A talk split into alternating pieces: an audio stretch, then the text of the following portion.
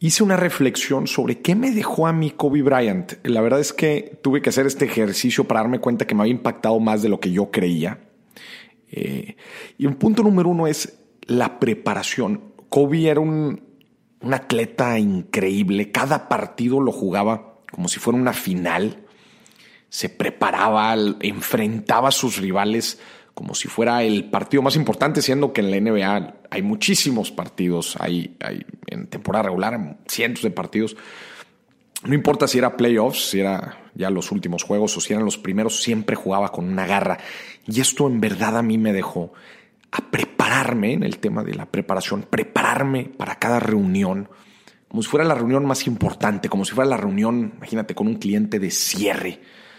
Vas a cerrar un trato enorme, vas a cerrar un contrato enorme, tienes que preparar muchísimo, investigas a tu cliente, descansas bien antes, te vas con tiempo, antes este, vas preparado, simplemente la importancia de estar preparado como si fuera algo importantísimo, no importa qué tan pequeño, no importa qué tan eh, pequeño sea el cliente, tratar a los clientes como si fueran los más importantes, dar todo de ti en cada partido en cada cosa en la vida, ¿no? Eso creo que, creo que me dejó Kobe Bryant, porque tú lo veías al jugar, eh, su preparación era, antes de cada partido era como si lo que fuera a hacer iba a ser lo más importante en su vida. Y la verdad es que hace mucho sentido. El presente es todo lo que tenemos, es importante planear a futuro, pero siempre entregarnos al máximo en el hoy, en lo que estemos haciendo, hacerlo con pasión. Eso es lo segundo que me ha dejado también, el tema de la ejecución, la garra y la pasión. No nada más Kobe era una persona que se preparaba muy bien para todo, sino que también ejecutaba con pasión, como si las cámaras lo estuvieran viendo en todo momento. Y bueno, la verdad es que bastante tiempo así era, pero todo el tiempo entregaba al máximo, siempre el 100%. No importa el contrincante, no importaba el equipo, no importaba el marcador, siempre se esforzaba al 100. ¿Cómo podemos llevar esto a lo que hacemos nosotros todos los días? No importa qué tan pequeño el proyecto, no importa qué tan pequeño el entregable, no importa qué tan pequeño el examen, no importa siempre entregar el 100% con esa confianza, con esa garra y con esa pasión. Y si todavía no encuentras eso que te apasiona tanto para entregar el 100% todos los días, Espero que algún día lo encuentres y lo encuentres afuera de tu zona de confort, que pruebes cosas nuevas, para que todos los días entregues como este güey, como Kobe Bryant se entregaba, se preparaba y se entregaba en cada uno de los partidos. Y por último, algo que me dejó bien interesante Kobe, es el sentido de la competencia, pero no esa competencia negativa, esa competencia que nos deprime, sino más bien esa competencia que nos activa, que nos motiva.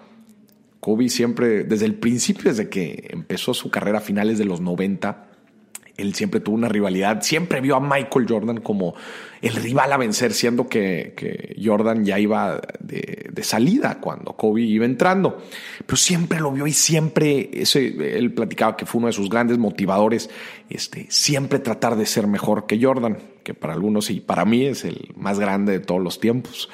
Eh, pero este sentido de competencia, de, de caerte y volverte a levantar, de ver qué están haciendo los demás y tratar de empujarte a ser mejor, siempre aprendiendo, siempre consiguiendo eh, hacer mejor las cosas. Pero otra vez, este sentido de competencia como motivador de hacer las cosas mejor.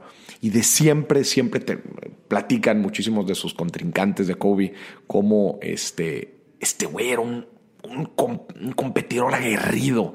Él no te le ponía, si te le ponías al tú por tú, siempre iba a buscar la forma para, para vencerte. Y otra vez, este sentido de competencia eh, como un motivador a hacer las cosas y estar en procesos de mejora continua, de todos los días tratar de ser mejores, volver a la casa y llegar un por ciento mejor todos los días, como un sentido de motivación.